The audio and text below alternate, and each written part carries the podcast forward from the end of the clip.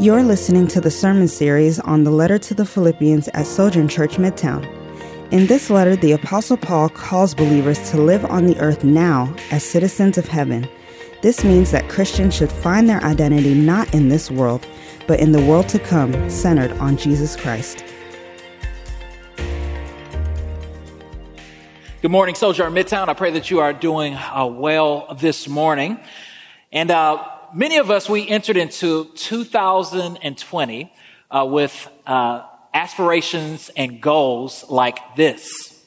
But instead, 2020 has actually turned out to be more like this. And it's a good thing that even though this year has been hard and uh, has been confusing, has been frustrating, uh, that as Christians, uh, we still have hope. We have hope because we have God's Word. And so I'm excited today to continue our series, uh, Citizens um, of Heaven, through the book of Philippians uh, this morning. Last week we looked at the fellowship of the gospel. And this week we're going to look at the furtherance of the gospel, the furtherance of the gospel. So let's pray and then we'll dive right in. Uh, dear Father, I pray that you would just have mercy on our, our souls and on our minds to allow us to be able to, to focus on that which is true, good, and beautiful, your Son, Jesus Christ. Lord, we are your sheep. We are the sheep of your pasture. So feed us even now until we want no more.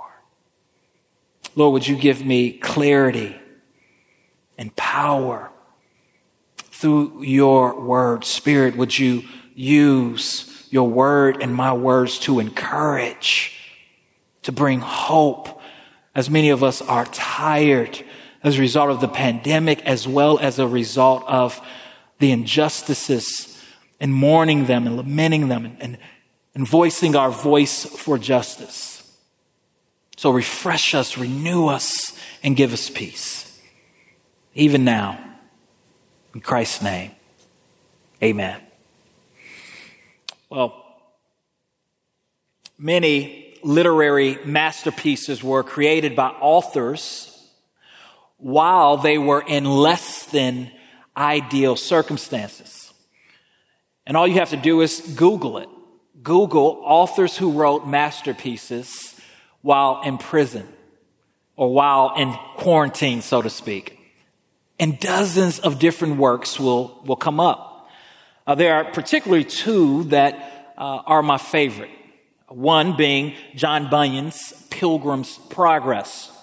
Uh, this Christian allegory, which was written by a preacher who was also a shoe cobbler, uh, was written while he was in prison for preaching the gospel, a part of the official church of England. And The Pilgrim's Progress is the second best selling book of all time. Another book or another writing uh, that is also a masterpiece that was written while another Christian was in prison is uh, Martin Luther King Jr.'s A Letter to a Birmingham Jail.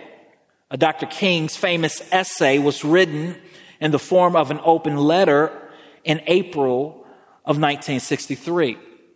And while Dr. King was in jail for participating in a civil rights demonstration in Birmingham, Alabama, he uh, wrote a response to eight white clergymen who had written an open letter critiquing heavily um, his demonstration of nonviolent civil protests. And so Dr. King uh, takes time to respond to them while in jail for participating in nonviolent civil protests and he writes this literary masterpiece explaining why uh, the movement could not wait and why moderate white Christians needed to wake up and stand up for freedom, justice, and equality. And if you have never read that letter, I want to encourage you to read that letter. There you see the heart of Dr. King and the mind that God gifted him with and the passion for God's justice. But the third masterpiece and, and the most important prison masterpiece that was ever written is what we have in front of us. It is the, the book of Philippians, which was written by the apostle Paul. Here, the apostle pens a Christ centered, joy filled, church unifying, Satan terrifying, stronghold shattering letter while on house arrest in Rome. And today we are going to see that he did this and was able to write such a powerful letter because he cultivated a mind that loved Christ and that saw Jesus as the goal of his life. And even though Paul was bound in prison, chained, with just 18 inches of freedom to a, a Roman soldier, the gospel of Jesus Christ was not bound. And this gospel allowed him to be more free than most of us have been while on quarantine. This gospel had allowed him to be more free than most of us feel even when we are at our best. And today's passage is going to lead us to ponder questions from today's question, from today's questions. Two questions in particular.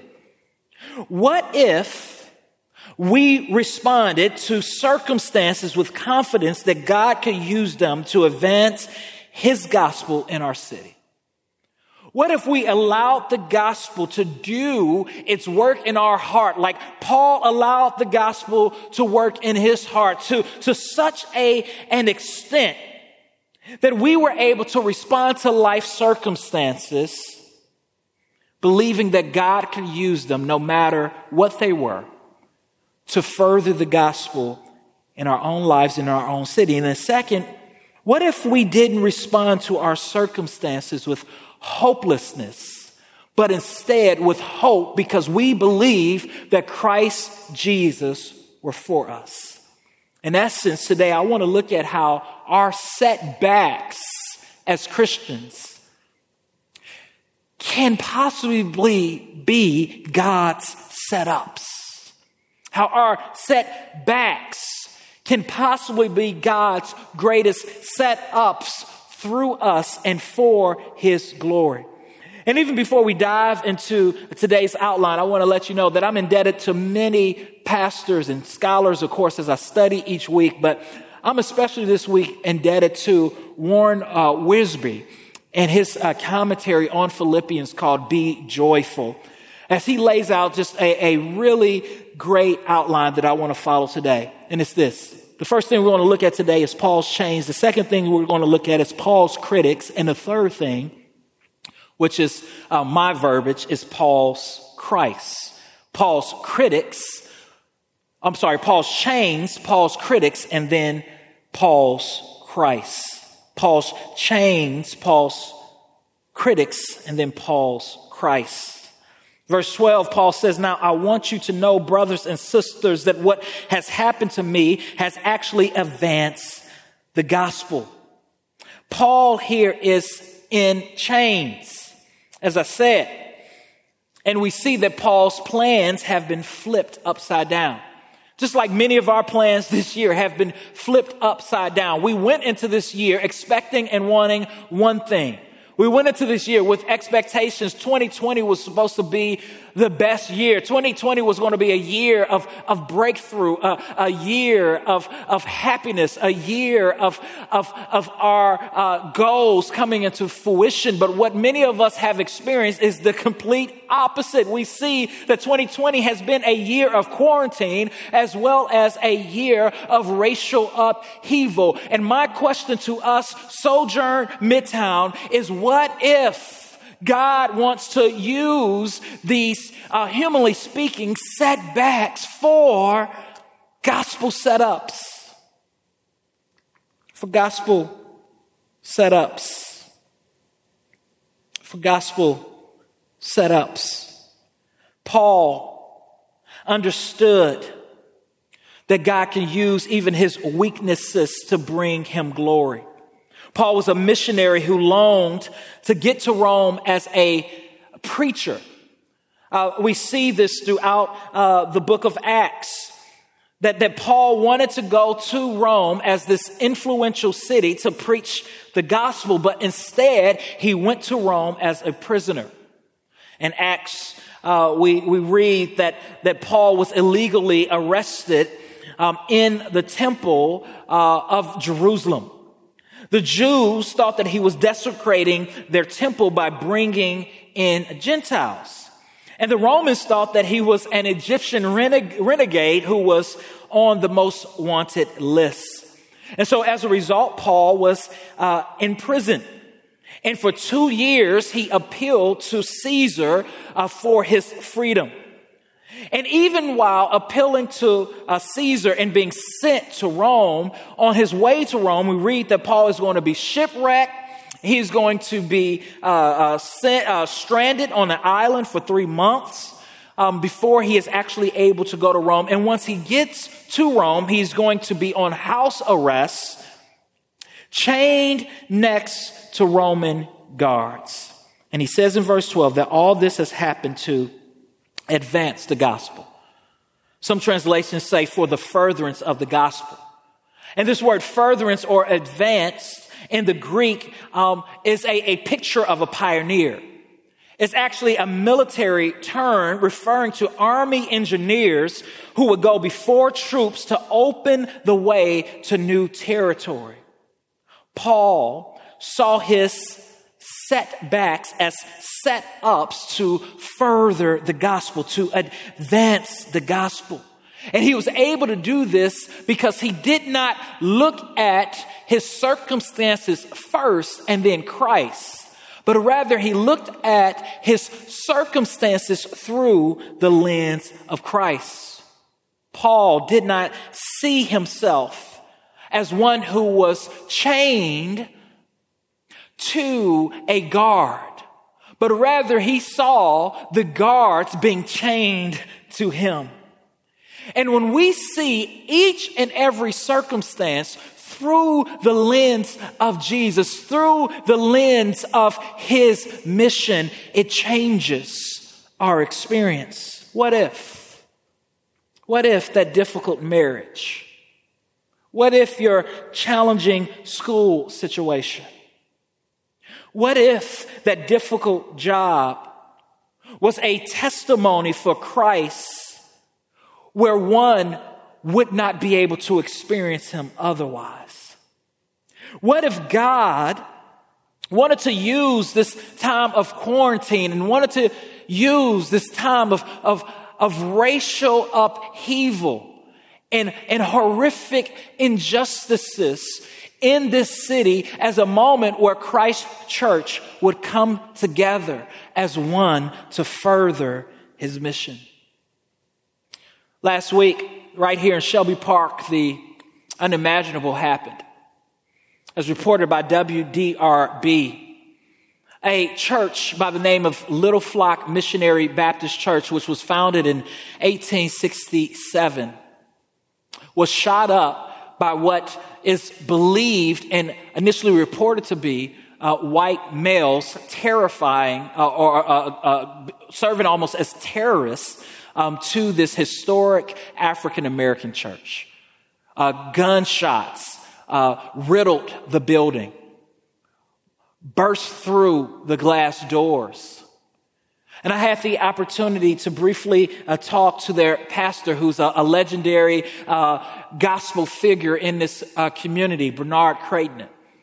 And I got to hear about how encouraged he's been as uh, brothers and sisters of Christ of all ethnicities and colors and churches throughout the city has reached out to this church um, to show their support and solidarity, but also to support uh, monetarily. And we as a church got to do so as well. What if God wanted to use these horrific situations to be able to send a clear signal to all of Louisville that the church here is about gospel ministry and gospel business, and that God's people were going to further his plan. Paul wasn't chained, a chained prisoner. Paul was free. Those who were chained to him were those who were bound. Look at verse 13. So he says that it has become known throughout the whole imperial guard and to everyone else that my imprisonment is because I am in Christ. Most of the brothers have gained confidence in the Lord from my imprisonment and dare even more to speak the word fearlessly. So Paul is boasting that even through his, his imprisonment, that the gospel is being shared. While he was on house arrest, it is expected, and it was done in Rome, that those who were in house arrest um, were uh, chained uh, to soldiers. And these soldiers would come in and out through the day, sometimes four to six soldiers a day to one prisoner who was on house arrest. And while Paul is on house arrest, he is preaching the gospel to these soldiers, so much so that we see at the very end of the book of Philippians, Paul says that all of Caesar's uh, household sends greetings to you. God was using Paul's imprisonment to get the gospel to the highest places in Caesar's household. And it was very likely that if Paul had spent years and years in Rome preaching the gospel, that it would not have had the same effect. Paul's chains was used for God's glory. And I know that many of us are hurting. We're in desperate situations, painful situations. But what if God could use that to further his gospel. Second, not only do we see Paul's chains in this text, but we also see Paul's critics. Verse 15 through 20, we read, to be sure, some preach Christ out of envy and rivalry, but others out of goodwill. These preach out of love, knowing that I am appointed for the defense of the gospel. The others proclaim Christ out of selfish ambition, not sincerely, thinking that they will cause me trouble for my imprisonment. So Paul has some critics. And throughout Paul's ministry, he was always very well aware of his critics. I'm reminded by his words in Second Corinthians, uh, 1 Corinthians chapter 16 verse 9 where he says, but I will stay in Ephesus until Pentecost because a wide door for effective ministry has opened to me, yet many oppose me.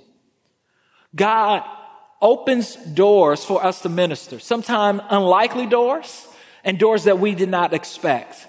But if God opens a door for us, we ought to expect opposition.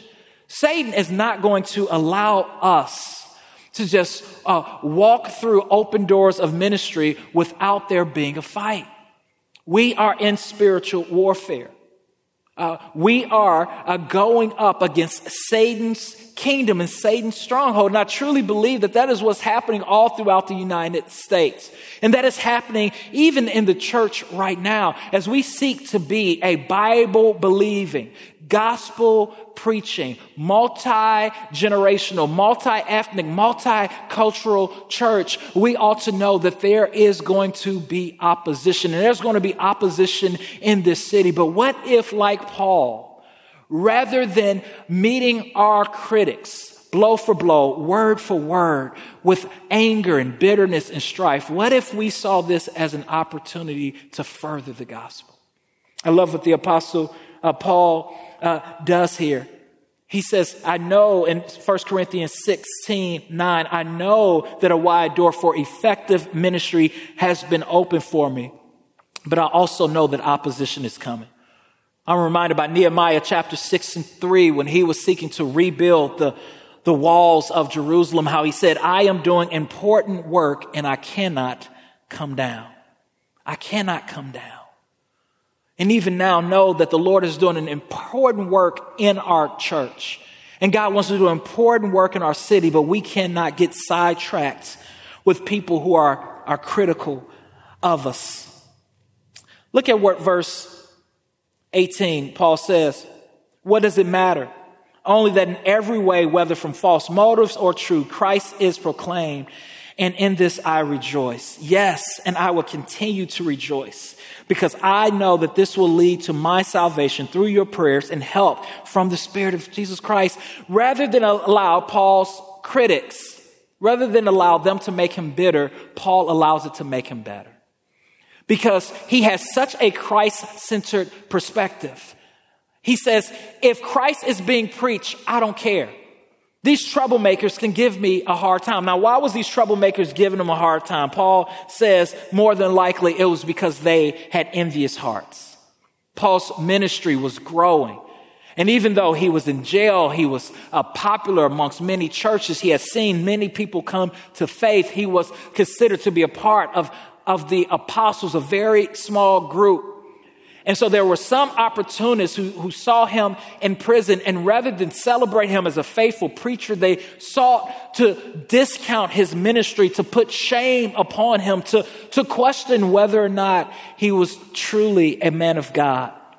And Paul tells the church of Philippi, I am not fixated on that as long as Jesus Christ is preached and proclaimed. And perhaps Paul's invitation for you in the midst of your circumstance is to not focus completely on your circumstance, but to focus on your Savior. Dr. Martin Luther King Jr. said, and this was a, a huge part of his ministry, these words Let no man pull you so low as to hate him. I love that about Dr. King. Throughout his ministry, he constantly preached peaceful, non-violent protests. He constantly preached a message of love, saying, don't let anyone pull you away from the main thing. And that's my word to you as you may be fighting for justice, as you may be put in hard situations to not lose sight on what's most important and who's most important. And that's Jesus. To not lose sight on the fact that we fight for justice because we believe that all men were created in the image of God. We fight for justice because we believe that God is a just God. We fight for justice not believing that we are the solution, but that we are signs that point to the solution, that point to a Savior who is beautiful, who is true, who is good, who is faithful, and who is coming back again. And our goal as Sojourn Midtown is to fill up our city with gritty disciple makers to reach, build, and to send people out into this dark world as those who are able to rejoice even in the midst of hard situations, or as those who are able to have hope, even in the, situ- in the midst of situations that seem hopeless because we have received hope. Which brings us to our last point, and that's Paul's Christ. Verse 21 through 26, Paul writes, For me to live is Christ and to die is gain. Now, if I live on in the flesh, this means fruitful work for me. And I don't know which one I could choose. I am torn between the two. I long to depart and be with Christ, which is far better. But to remain in the flesh is more necessary for your sake. Since I am persuaded of this, I know that I will remain and continue with all of you for your progress and joy in the faith, so that because of my coming to you again, your boasting in Christ will abound. Here we see the beautiful heart of Paul. Paul is wrestling as he is in this Philippian jail, chained to soldiers on mission for Jesus. He is saying, For me to live is Christ and to die is gain. And here we see the secret here we see the secret to how to remain faithful to Christ's mission, faithful uh, to the gospel, even when we are in hurtful circumstances. And the way we remain faithful is by remembering that the goal to life is Jesus. The goal to life is not being right. The goal to life is not the abundance of possessions. The goal of, of, of, life is, is Jesus. It's Jesus. And Paul was so fixated on Jesus that he said, if I had to sum my whole experience up in a sentence, it's that life is Christ. He concluded that life is Christ because he was found by Christ. And he believed that Christ was so beautiful that to die meant to be with him, and it was gain. But he wrestled. He wrestled. There was a part of him as he was ending his ministry that wanted to be with Jesus, but there was also a part of him that wanted to remain so that he could continue to help to cultivate a joy filled, Christ centered faith in the church of Philippi. Paul was living with a single mind, and that single mind was on Jesus. And the question that I want to pose as we draw to a conclusion is, is how do we do that today? How do we live with a, a contentment and a love for Jesus that leads us to see all of our circumstances through the lens of Jesus rather than seeing our circumstances and then getting to Jesus? Well, one, I think like Paul, we have to encounter the real Jesus. Not a nationalistic version of Jesus. Not a prosperity gospel version of Jesus. Not a genie version of Jesus, but a real version of Jesus. Paul experienced the, the, this real Jesus one day on the road of Damascus. The Bible says that he was a very zealous man. He was a religious man, but he had not yet truly met the one true living God. And one day Jesus knocked him off of his donkey, knocked him off of his high horse, and revealed himself to Paul. And Paul was able to encounter this real Jesus. He was able to find forgiveness of sin. He was able to find recreation, uh, reconciliation with him. And as a result, he is able to conclude that his whole life had to be reevaluated in light of this Jewish Nazarene uh, Messiah who revealed himself to him. But we encounter this type of heart for Jesus also by prioritizing our relationship with Jesus. Once Paul experienced this Jesus, this real Jesus, he took time to get to know him, to cultivate a relationship with Jesus. The Bible says that in, the book of Galatians that Paul got away for three years and went to Arabia. And we don't know all that happened while Paul got away to Arabia. But I imagine that in that time, Paul was abiding with Christ. He was rereading the Old uh, Testament. Uh, he was interviewing other Christians. Perhaps he even uh, went to Mount Sinai like, like Moses and others who went before him to seek the face of Yahweh, to see what God was saying to him. And through that time, in the hidden place, away from, uh, from other people, he cultivated a true living relationship with Jesus.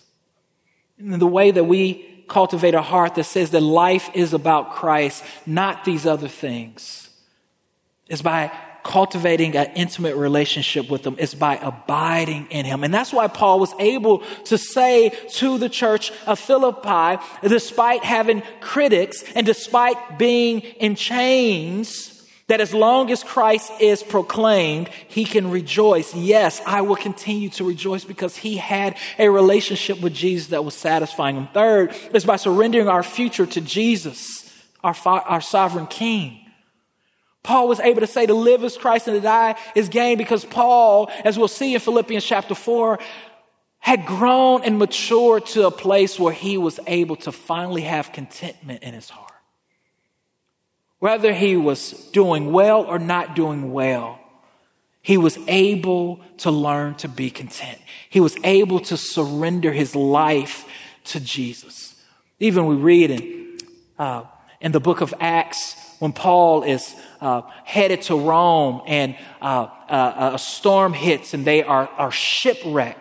That while everyone else is going crazy and freaking out, Paul is asleep on the ship and he is at peace and God gives him a dream and he stands up and he speaks to everyone else who is on the ship with him and is able to give them a, a word of assurance that they were going to get through it because Paul had learned to go with the tide of life, to not hold life and his plans with a tight fist, but to say, if God has brought this to me, he's going to bring me through. If God has chained me to these prisoners, he, he sees that this is, is for my good and his glory. If God has brought poverty to me in this season, it's not because he is against me or because he hates me or because I've done something wrong. It's because in his grand scheme of things, he has a plan not only for me, but for the people who are around me.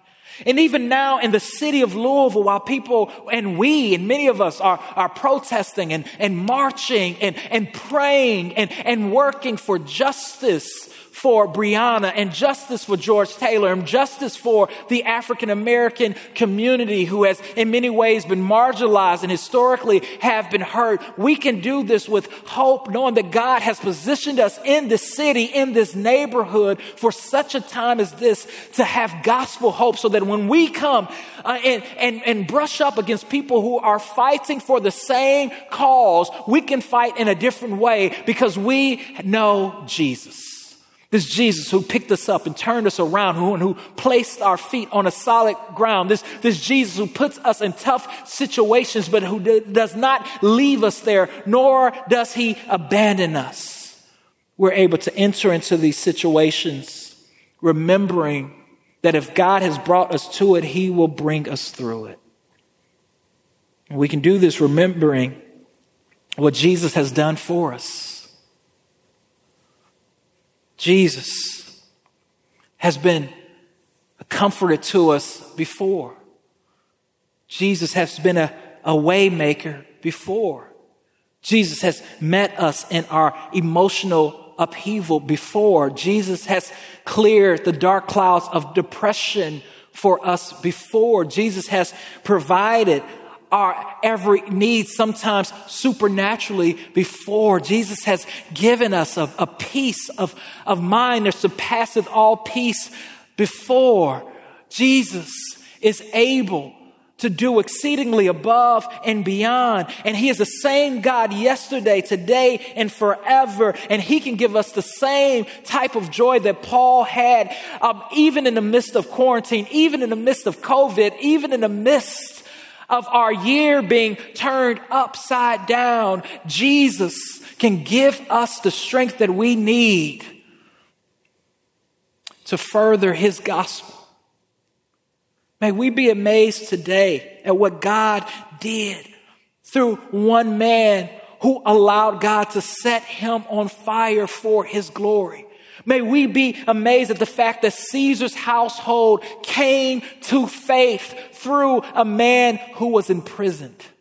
And may we believe that God can use our circumstances, our difficult marriage, our depression, our sadness, our cries for justice, our current state to help people to know this one who saved us as we were hell bound for his glory. Christian, we have already received the riches of eternal life, and we have dwelling within us and through God's word the key to abundant life. And God wants to use us to advance and pioneer his mission to eyes who have not seen him and ears who have not heard him in the way that we have seen him and heard of him. Let's not forfeit our circumstances. Let's further the gospel. And every Sunday we're reminded by the fact that God can do more with our brokenness than we can ever imagine. We're reminded by that by looking to the broken body of Jesus, by looking to his shed blood. We take a meal together, break bread, dip it in wine or juice. The wine, of course, is marked by twine. Whatever our conscience permits to remind us that out of evil, good can come. That Satan tried to defeat Jesus by breaking his body, but through his broken body, millions of people would come into the kingdom. That God can use a shot up historic African American church to unify churches in a community and to bring solidarity for his glory. God is in the business of using setbacks as gospel setups. Let's believe that. We're not going to take communion uh, today. We're going to uh, continue to long for the day, which will be in July, for us to take communion together as a family. But let me pray for you. Hi, I'm Jamaal Williams, lead pastor of Sojourn Midtown. Thanks for listening. At Midtown, we value gospel centeredness, biblical faithfulness, transformative relationships, diverse fellowship, creativity in the arts, and relentless mission. For more sermons, info about our church, visit sojournchurch.com slash midtown.